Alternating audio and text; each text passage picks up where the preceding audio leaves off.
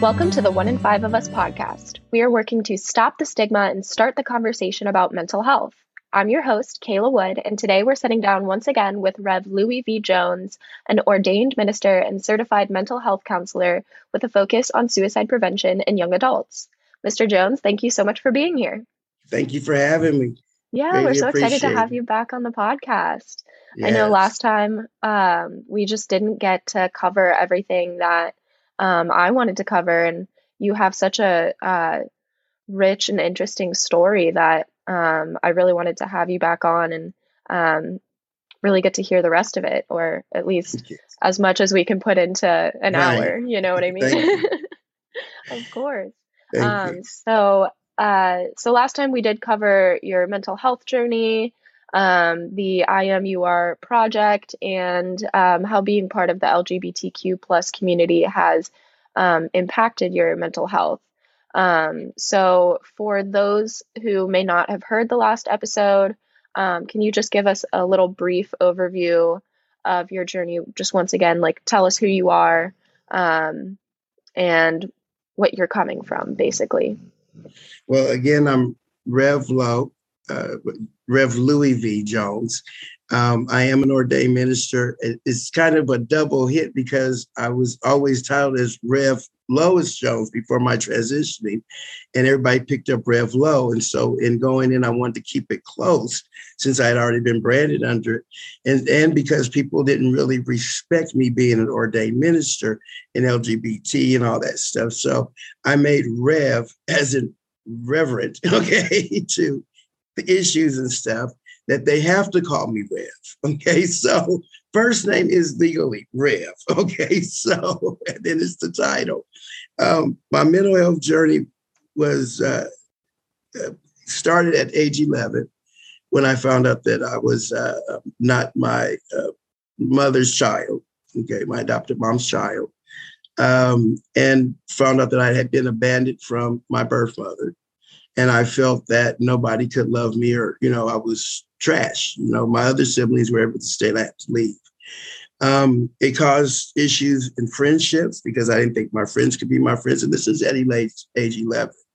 Since 11, um, I've had about 23 and possibly more suicide attempts. Um, uh, the I've had very uh, critical ones to where I was hospitalized uh, because um, they had to pump my stomach or give me charcoal. I've been pronounced uh, dead twice from suicide attempts.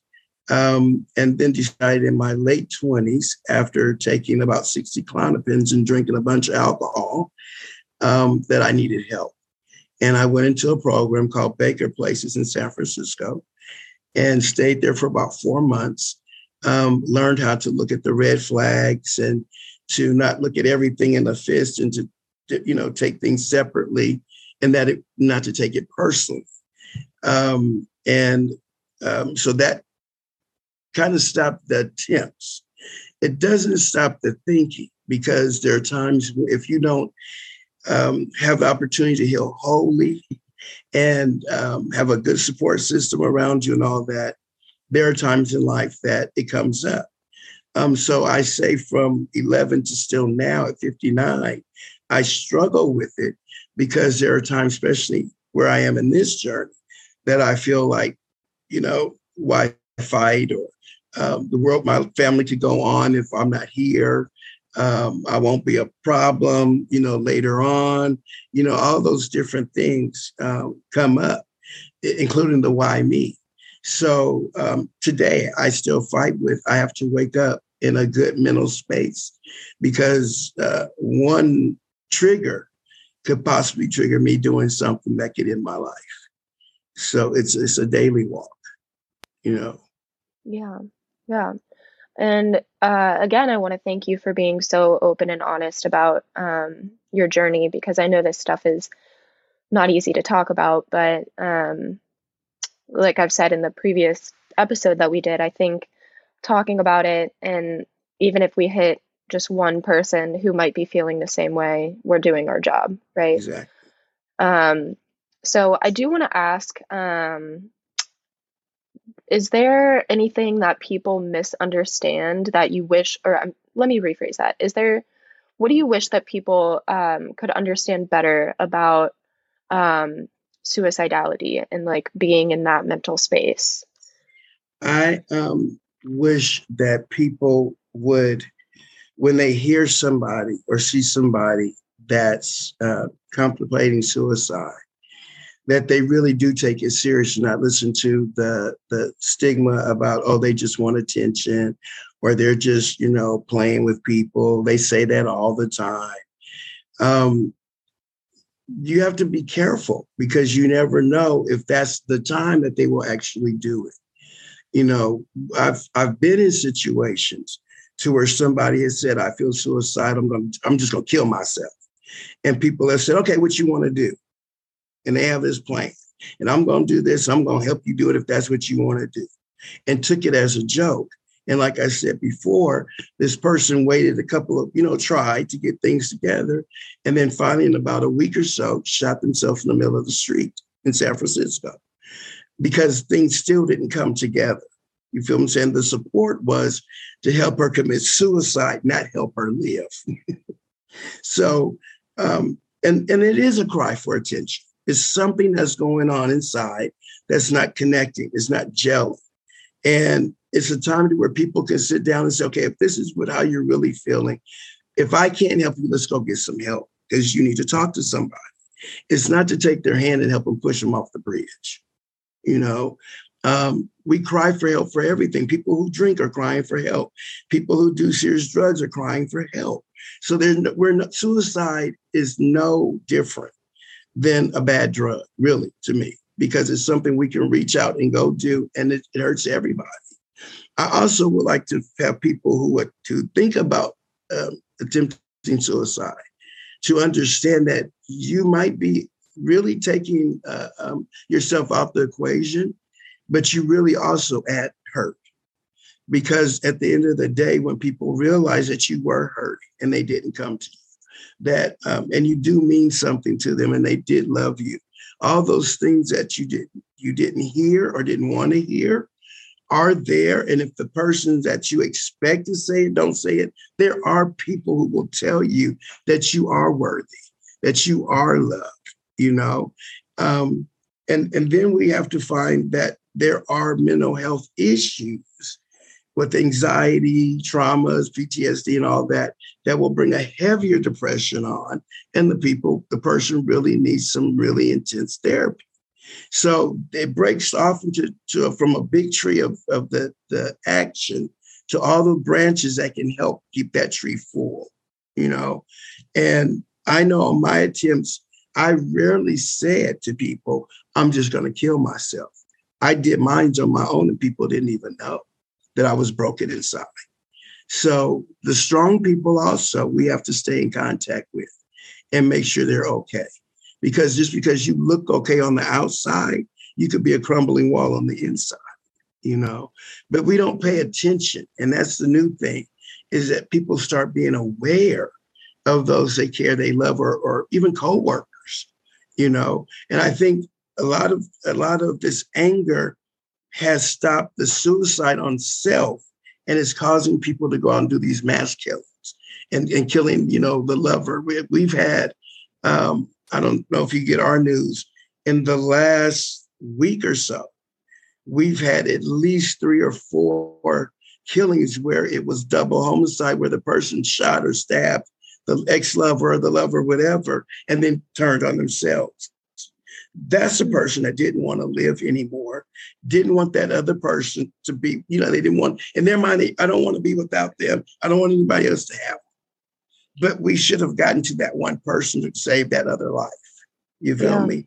So mm-hmm. there's a lot of awareness that we need to do around suicide. That's not just about where's the hurt. you know, the kids are hurting. Let's get to the source of the hurt. Yeah. You know, we all yeah. hurt from something. Let's get to that because we're not just killing ourselves, we're killing each other you know, mm-hmm. from this hurt, this anger. And, and and like I said, the school thing, they say, well, COVID has created this thing where kids are are depressed and, and kill themselves. Well, kids were killing themselves before COVID. mm-hmm. You know, and like I said before, the schools and stuff should not be social services. We need to really take the glasses off, take the gloves off, and really get into our communities and find out how we can fix these broken homes. And if it means take the kid out, take the person out, whatever, let's do that, not because of money and, and trying to break up families, but because we have a serious abuse problem that's causing pain. We don't get that. The people who have the big degrees and stuff that have the button pushing power don't see that. They feel that we have services out there that, will, you know, all the person has to do is call 1 800 suicide and they can talk to somebody. Well, if that person in my mind is 6,000 miles away and I'm standing at a freaking bridge in my local town, how are they helping me? Because somebody had already told me, my pastor I just left told me that God loves me and that everything is going to work out. But in my mind, I'm still sitting in that mess. You feel me?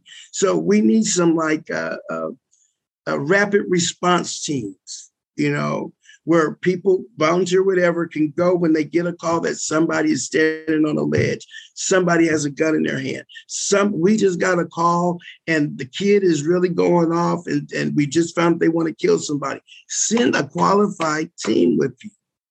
You know, somebody yeah, that almost like a police call, right? Like almost exactly. like a but certified mental health professionals. I've exactly. I've heard of some places have started doing um, similar things where they'll have social workers go out on um, mental health checks with police right. officers. I think um, Sacramento, California is one of them because they've had several incidents where uh, police have overreacted, have mm-hmm. killed. There's a couple of lawsuits now where they've actually killed the person.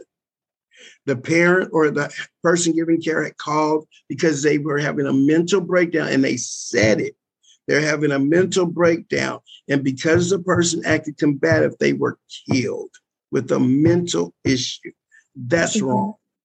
Mm-hmm. And so I think Sacramento has there. They said they have. I haven't seen it, but they're supposed to be taking uh, trained mental health uh, workers with them on those type of calls. So yeah. we'll we'll see. But every every city needs that.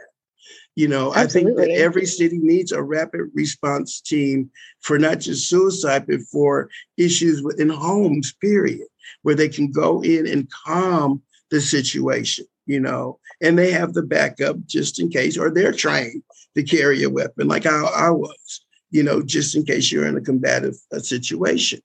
But they always talk about money and funding, and we don't have money for this.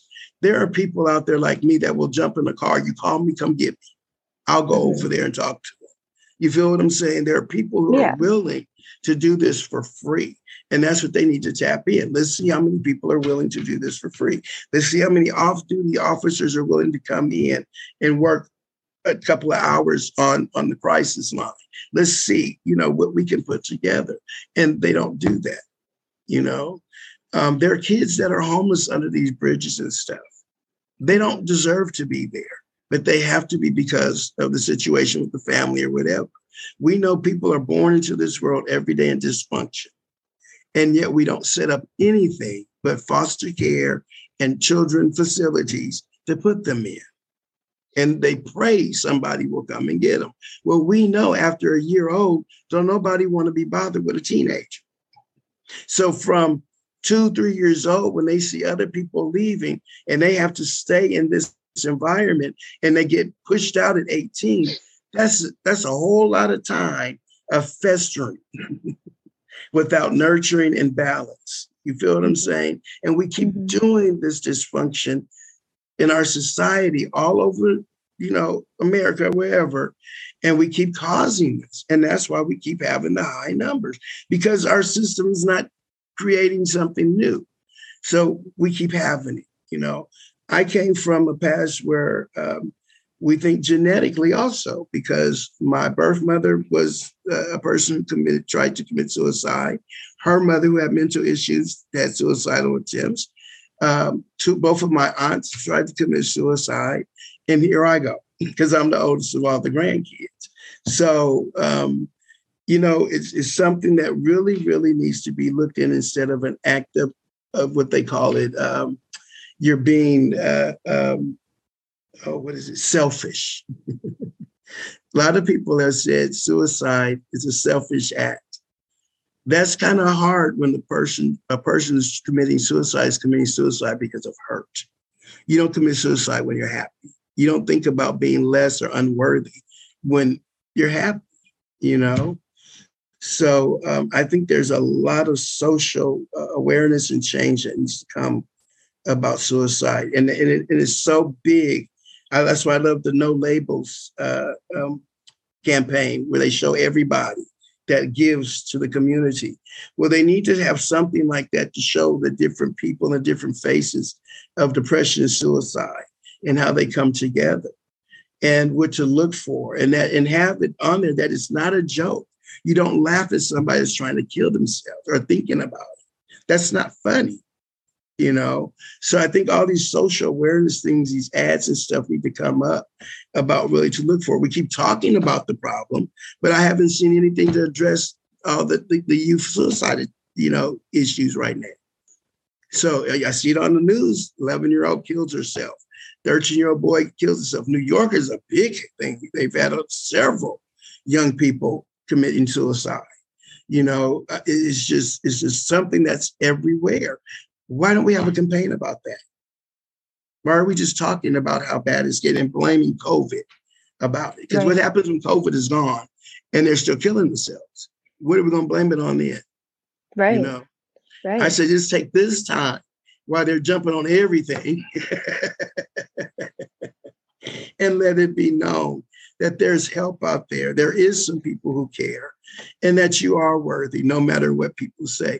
The other thing I'd like real quick is, is that we need to have more um, uh, uh, workshops, trainings, whatever for people. There's a lot of self-help things, but we need something that's really direct for uh, people who are feeling uh, down, depressed, suicidal, to be able to tap into whether it's, it's a Zoom a podcast about, you know, I love you and you're good. But we have to start feeling, what helped me, is to start feeling good about me and not mm-hmm. caring what other people think and not caring about the labels and not caring about the religious backlash that's going to happen to me and going to hell and all that because of who I love and how I chose to live and stuff. That's the part that we really need to, to work with because if we can strengthen the people who are depressed enough to want to end their life, we can help them help somebody else to show how they walk through. And that's my purpose. Because if I start at 11 and here I'm at 59 and I'm still saying it's an issue, but I don't mm-hmm. look for those ways to end anymore. You know, yeah. even if I wasn't on hospice, I haven't had a suicide attempt since my 20s. Okay. The thoughts have that's amazing. Yeah. But I have not had an attempt. And that's a big fight. That's like a, a person who is, is is seriously ill and can't have a piece of candy, you know, and that candy is sitting there. Okay. Yeah. because I know that that's my out. But I also know I have tried some very drastic things that other people have died from, and I'm still freaking here. Okay. Mm-hmm. So there's a purpose. The yeah. problem is that other people need to know is that you can survive a suicide attempt and you can have ramifications from it. People have jumped and broke legs and limbs and became paralyzed and stuff, and they have to live with mm-hmm. that, that decision. Um, I'm fighting today because of the stuff that I took. People have told me that there's going to come a time to where you're going to want to live and God's not going to let you because you try to take your life.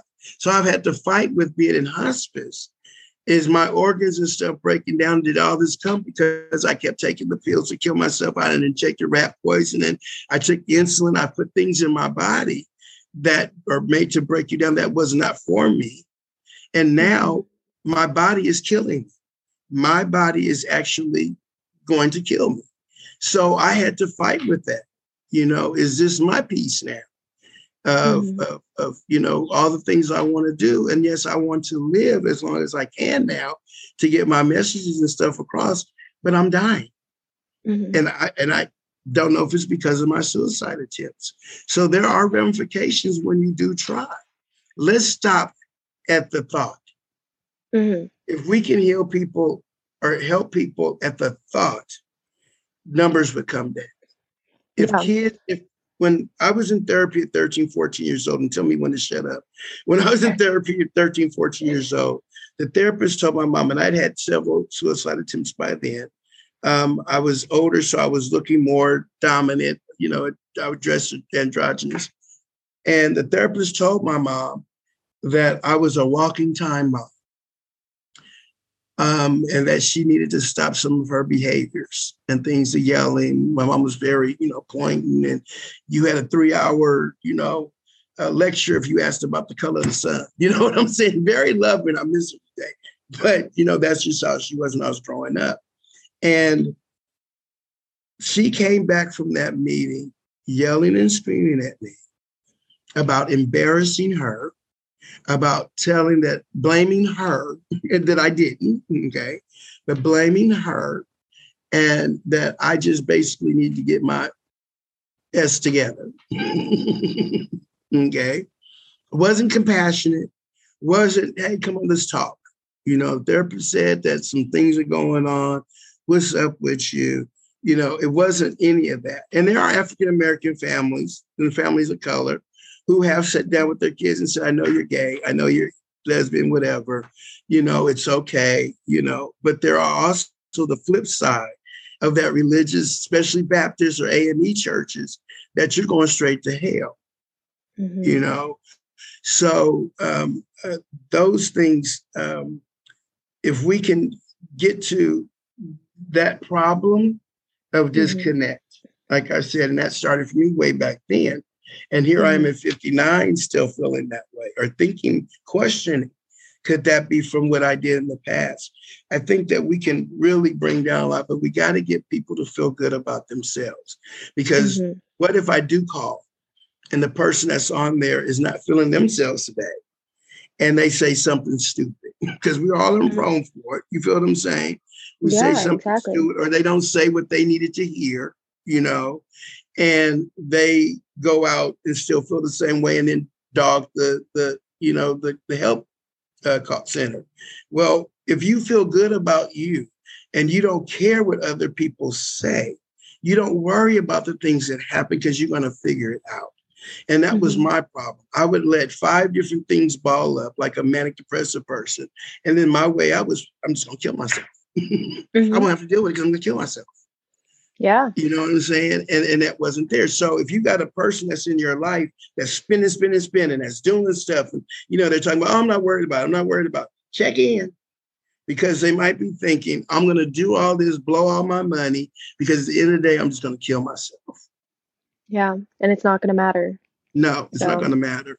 And two out of yeah. 10, they really don't. Because when I did that, I really didn't want to try to kill myself. But I had mm-hmm. created all this stuff, this dysfunction that I mm-hmm. felt that, you know, law, the people, whatever was going to come at me. So the best thing, the only thing I could do is disappear. Yeah. You know, and then I wouldn't have to face it, you know. Mm-hmm. So um, we have to really, people who do catfishing and stuff, you know, they're hiding something, they're disguising themselves, been there, done that, you know. Mm-hmm. So we really have to fix people. And unfortunately, people in LGBT who are going through things really know how to mask mm-hmm. and cover up stuff. And that's what we need to, to like I said, this, we need a big social uh, media campaign about it um, and, and just blow it up right now because it's just getting so, so bad. And people are so yeah. hurt. And, and, and I have to agree, being at home stuck and worried about COVID and all that stuff does not help. It doesn't no. help it. Doesn't help at all. No, it's it's we're we're living in such a scary time right now. Like we see it everywhere that this is an unprecedented time in our history. Um, and there are so many populations that are so much more vulnerable. Like when we talk about the youth mental health crisis being impacted by this time in history, when we talk about like LGBTQ plus youth particularly because like a lot of a lot of folks in that population are already not in safe situations. Exactly. And then now compounded with the fact that there's this like global pandemic. Yeah. there's no wonder why these kids are not doing well. Right. And it's so scary and it's it's something that we really have to focus all of our efforts on is yeah. making sure that these kids are in a safe space and they have a safe space that they can go to. Yeah. Um, and I mean, we've talked about this a little bit, but that's like really what one in five strives to do is really catch the problem before it starts. Mm-hmm. Um, so bring that awareness to kids before they're even in that crisis situation. Um, because that's just it's it's heartbreaking. It's heartbreaking that this is happening. Yeah. Um, so I did want to talk a little bit, and you've brought this up a little bit so far um, about your treatment journey. Um, so you've talked a little bit about what therapy was like, um, the treatment facility that you went to in your 20s. Um, since then, like, what has your treatment journey looked like um, throughout your life? Right. Well, um, in my early 20s and after when I went into the program, um, there were, I was in San Francisco, um, the Mecca, okay, other than New York. And you would think there was a lot of programs or things, and we're talking about the early 90s, um, late late 80s, early 90s. Um, so there wasn't too many things going on. It was more of a general programs for people who were depressed. And, a lot of them came up because AIDS was a big thing. So a lot of the programs that they have for depression and mental health were based around uh, HIV uh, people and, and things like that. So it wasn't about suicide or depression too much. We were thrown in there. Um, so fortunately, I was able to have some awesome counselors while I was in Baker House. And um, it, it, made me feel better about myself. It brought up my self esteem. Um, it, it, just, you know, we went to different, I was able to go to different outlets and things like that. And it basically allowed my mind and my brain to just um, digress from life, period. Um, I got to a point to where I couldn't even drink coffee because I was so anxious about stuff. I would empty my pockets and swear I couldn't find anything.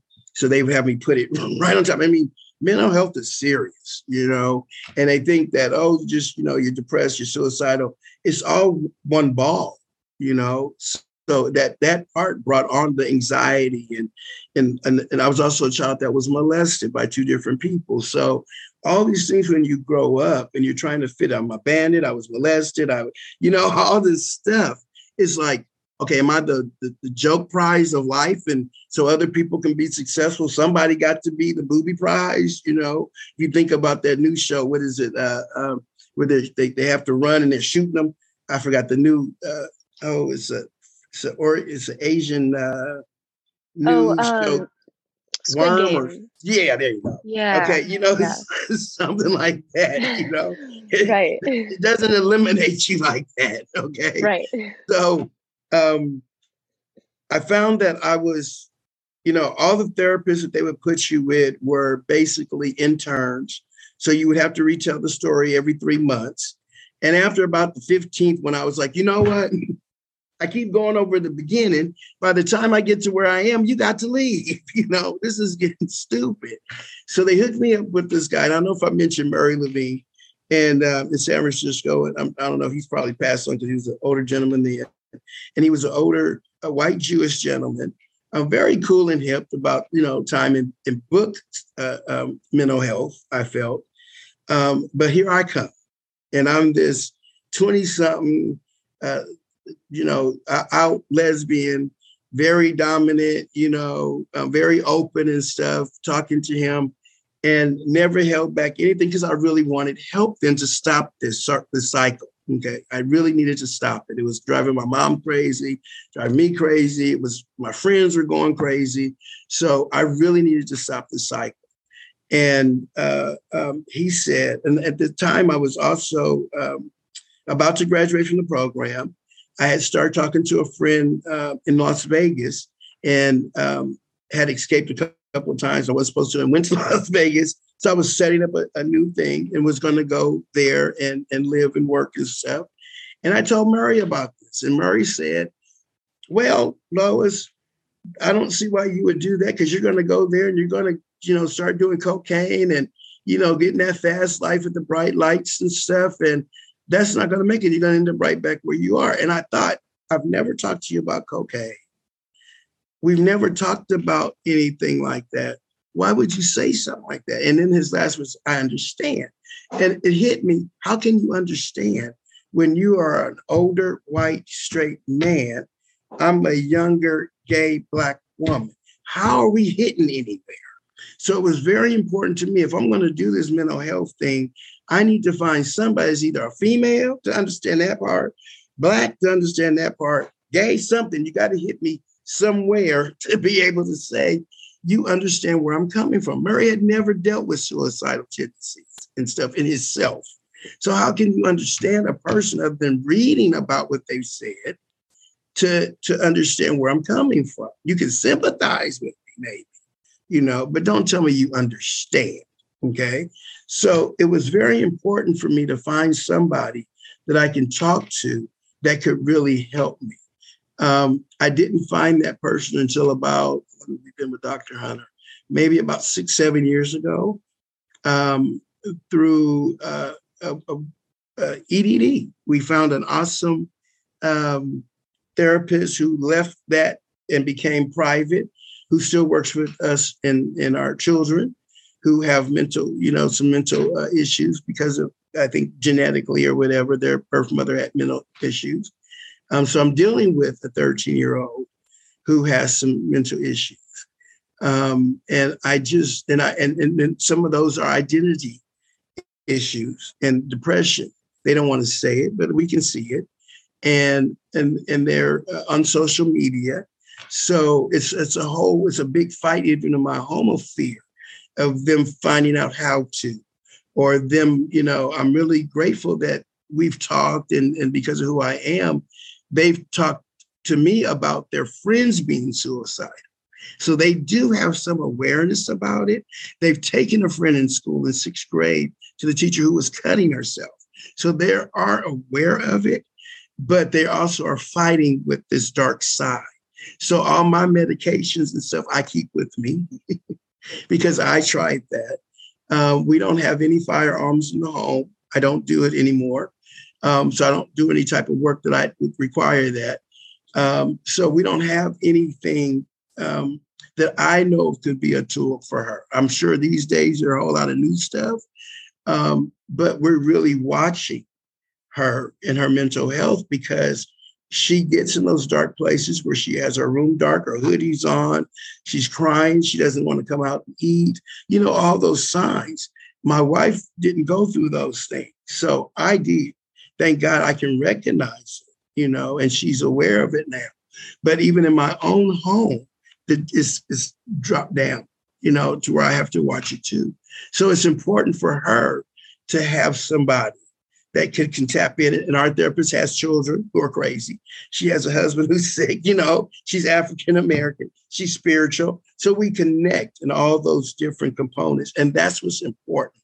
Therapy is good. It's great when it works. It's like religion and spirituality coming together. It's beautiful when it works together. But people have to be honest and you have to have a therapist that really understands where you're coming from, or even a support group that understands where you're coming from. You know, everybody say, yeah, yeah, yeah, I got you. Yeah, I got you.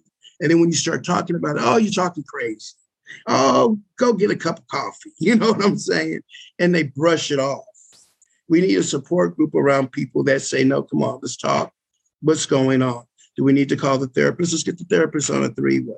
Let's let the therapist, let's let a professional person hear where you really are, because you really might need to go in to be safe. You know, you really might need to be checked in to be safe. Not saying you're crazy, but you really might need to be in a safe place, you know, or come over here. Let's stay at my house for a day. You know, let's watch you. Let's have some fun. And you're really watching that person, you know. Right. So um, it's, it's, it's, it's been important on my journey to um, remind myself daily that I'm worthy. Remind myself daily, even in this space, that that I am covered um, by you know, an infinite power. And that if God wanted me, I could have been gone a long time ago. Okay. It didn't have to be uh, um, this issue here of picking into transition and all this going on that people have said, oh, you know, you wouldn't be uh, depressed and crazy and all that if you weren't gay. You wouldn't be sick right now if you hadn't chosen to trans. Well, transing change saved my life because mm-hmm. they couldn't mm-hmm. find what was really going on with me. And had he not punctured my bowels, my bowels could have exploded while I was speaking somewhere or going grocery shopping. So transing actually saved my life. Mm-hmm. And people don't want to hear that, you know. Um, so uh, um, I've had to to re- constantly re- say that I deserve to be here and I have a message and a purpose. Now, once that purpose and that message is out of my throat, then um, I'm looking forward to my journey home. I feel that I, I, have earned that, and, yeah. and I'm good with it. I'm good with able to help somebody else not create a, a, a, a, long, uh, how can I put it, um, way of living, thinking that because they committed suicide when they get to a point to where they're on their their road to journey home, that this is what they, you know, deserved or this is where it was supposed to be. No, no, it's not. And and, and trust me, there's a lot of of, of uh, unsettled souls from committing suicide. People say it's unforgiving. No, it's forgiving, but they don't know how to forgive themselves for the act. So mm-hmm. there's a lot of there's a lot of hurt out there around feeling worthless. So if we know that, let's fix that.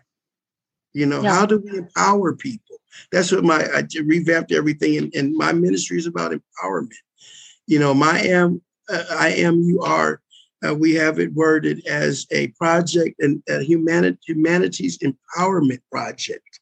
Mm-hmm. You know, we're trying to empower people on how to be one self-loving and to have other people love you for who you are, not what you are, because I can be many things, but love me for who I am, you know, mm-hmm. face value.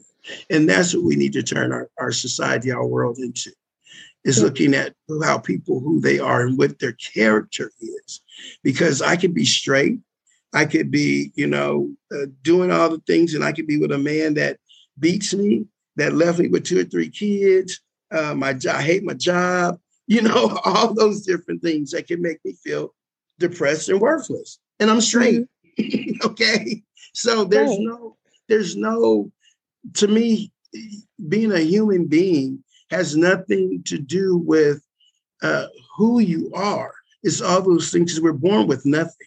So it's all the things that are put in and that we allow to be put into us that creates who we become. So we have people who have become angry, hurt. We know, like I said, children are born in dysfunctional situations every day. That should people that should not have had children don't know what the hell to do with them, and they treat them like crap. You know what I'm saying? We have people that are adults who've given life who were hurt themselves. Um, we have people who wanted to have children just to have a, a, a companion.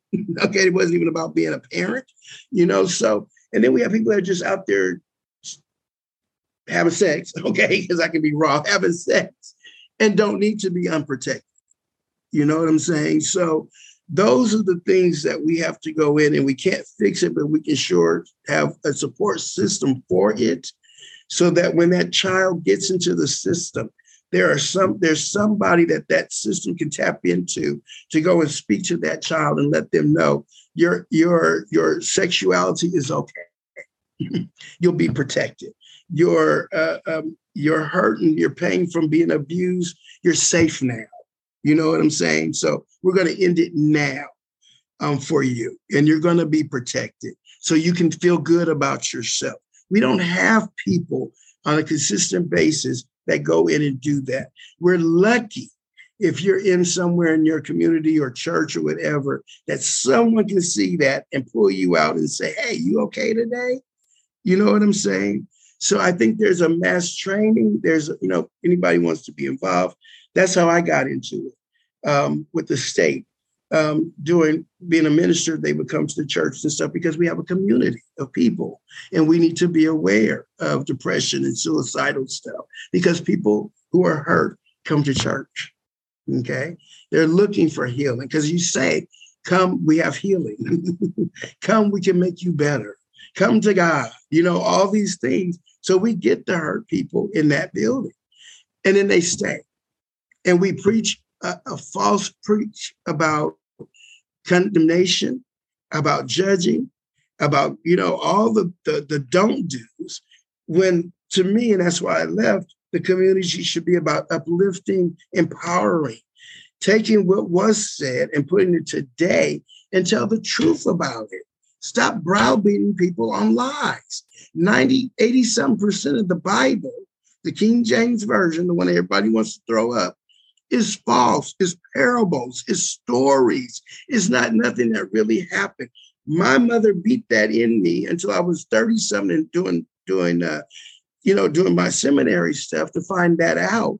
And thank God I was under a very um, open and affirming pastor that was training me to find out the truths and what was in the Bible about LGBT and all that stuff. And here we got parents today that are throwing their kids out of the house at 13, 14, 15, 16 years old and tell them they're going to hell. I, I hate you because of who you love. And that's wrong. So we also have to go in and fix the false truths where people have that control to talk to people and tell the real about religion and spirituality, and that they're not going to be condemned and damned and go to hell because they don't love the way society says they're supposed to, or they want to dress different. There are people who aren't gay, but like feminine or, or, or masculine clothing or looks and stuff. But because they throw on a lipstick or because she throws on a tattoo on her neck, all of a sudden they're gay. you know? And so we need to have that awareness of, of, of, what's, you know, I look and have people, I look just, I, I do just like them. I always say it's the same water. My boat might look different, okay? But I got mm-hmm. paddles in that water just like you do.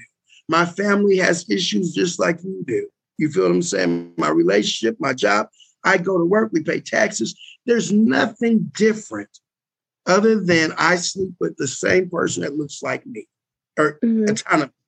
You feel what I'm saying? Yeah. And that's it. But we separate so much and we label every damn thing in society that everybody now is trying to fit under a label. And when it don't fit, they find something else. And when that doesn't fit, then they throw it on themselves. I can't fit nowhere because yeah. you're an individual. You're special. You exactly. Yeah, and that's I don't know how we do that. Yeah.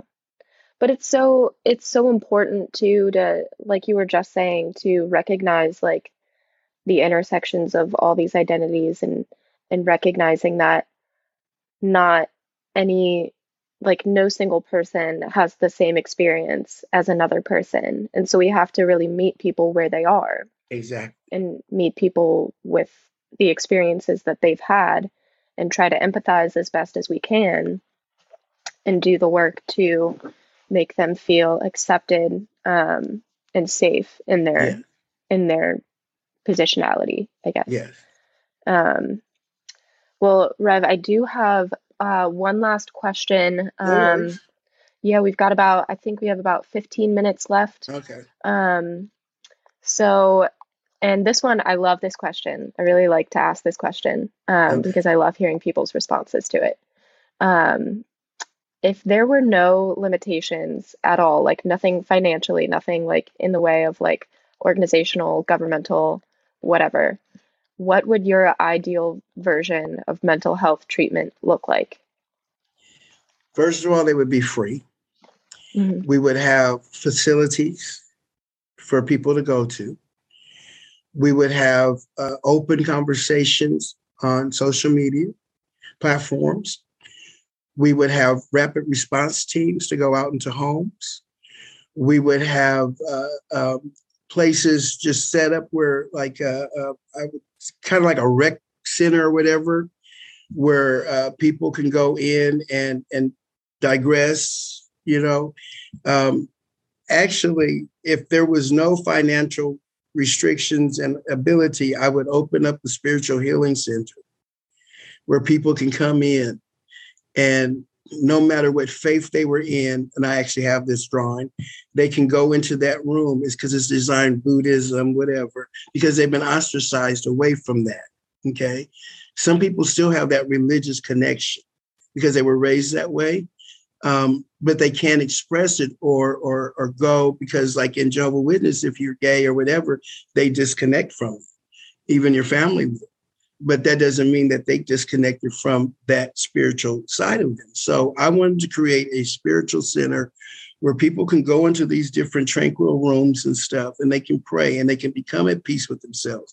They can also be in a community with other people because we would have a, a community uh, um, like coffee house in, inside the building. We would have a, a um, charity closet to where you can go in and, and get clothing and, you know, bring in your old clothing. And we support a community of what it's supposed to be like spiritually.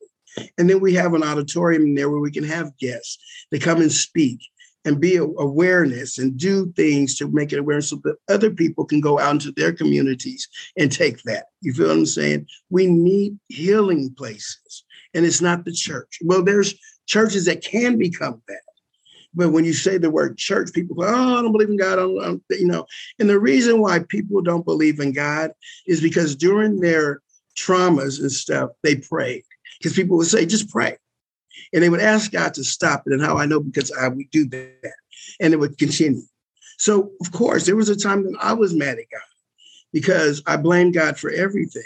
So I think if we have a place that's that we can become a place without limitations that we can get into these churches and, and, spiritual places and talk to these pastors about it ain't about the yelling and the screaming and all this stuff. It's about the healing and it's about telling the truth and not condemning people. It's putting funds into retraining, you know, and training people to be able to go out and, and, and have vehicles to where they can get to people, you know. Um, a, a limit, oh man, I, how much time you said, it's just like I said, it would be free, it would be open, it would be awareness. We would do billboards with affirmations on them, you know, so people can just drive. Oh, they're right, I feel good today. You know, it would be all over the television. Halftime football, we'd have a mental health commercial going on. It would be so tight and funny with some mm-hmm. stars in it that people, because that's what we got to get. We got to get the stars, the people that these young kids admire and adore. You know, Cardi B to do a mental health uh, uh, quick thing would be awesome. Who's that little kid up there? I forgot. Dodo Dolls, whoever my daughter listens to. Oh, you know, Doja Cat. yeah, all these different people that people, uh, these young people are looking up to. Talk about it. You, mm-hmm. Snoop, I love Snoop Dogg. That's on my bucket list too. To smoke, I love Snoop. Um, but for Snoop to talk about do something on mental health, with kids. Mm-hmm. You feel what I'm saying? Because this is who these, these kids are imitating. So let's even stop them from talking about, because there's some rappers that use the word depression and suicide and killing folks and stuff. Let's do a mass thing about changing your conversation, your words, because mm-hmm. people mm-hmm. listen to that. And words do have heavy, heavy weight on them, whether they be kind or hurtful. They hold a lot of weight. And this is no different. Somebody says, I love you. You you look for that. You expect that what love is feels like. So when somebody says, I hate you or you're no good, that's sitting there also. You know, mm-hmm. no matter the person's, oh, I'm over it. I'm good. I appreciate it. I, I accept your apology, but it's still sitting there. I can remember words that were said to me at three that were hurtful, you know? So if we can get people, those uh, um, influencers, to start talking about this problem instead of saying it is. Let's just do that. And that's where I'd put my money you know, and get people yeah. to do. I really would. I would love for Bezos and all of them to put a couple of hundred thousand in a piece for suicide awareness. Give me a million. You throwing it up in the space. Can we get a 1000000 to mm-hmm. one in five so we can do a mass thing about suicide for these kids since you care about them so much? You're putting computers, computers and stuff in schools that ain't nobody at right now. Can you put some money into a program so we can do a mass production about suicide and, and do some affirmations and, and put some stuff up so these kids can attach to that instead of mm-hmm. put a hoodie on and go kill somebody. You know? Right. Exactly. Yeah. Exactly. That's that's unlimited. Oh, and we'd have a ball. Okay. right there's so many there's so many options and I love everything that you were saying. um, because re- in reality, it is mostly about just spreading awareness and stopping that stigma and making sure that you know everybody has access to mental health care and like it that's that's what my ideal world would look like too like yeah. honestly is just having that access and having that message just yeah.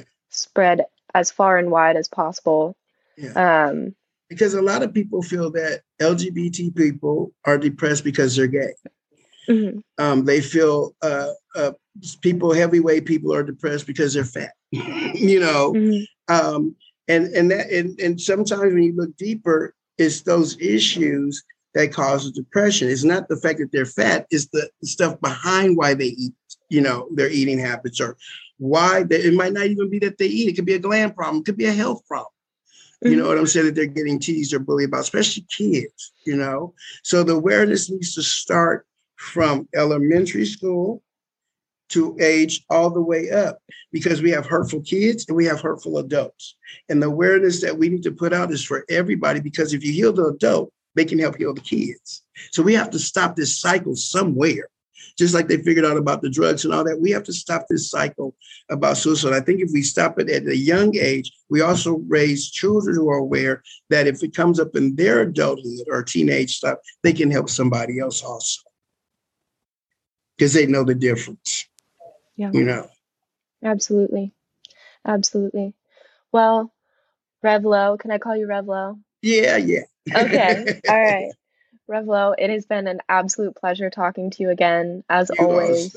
Um, yeah, you are just you have so much um incredible experience with with life and with the world and um your ideas are just amazing and I know that you're going to go off and do incredible things and I really hope that you stay in contact or well I will I oh, will stay in contact as well. Yeah. Um because I can't wait to see all of the incredible things that you continue to do.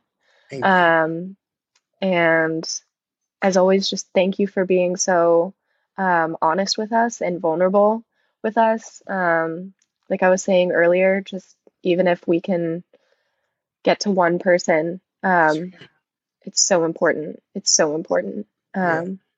Like we that's were just actually, saying, spreading that awareness.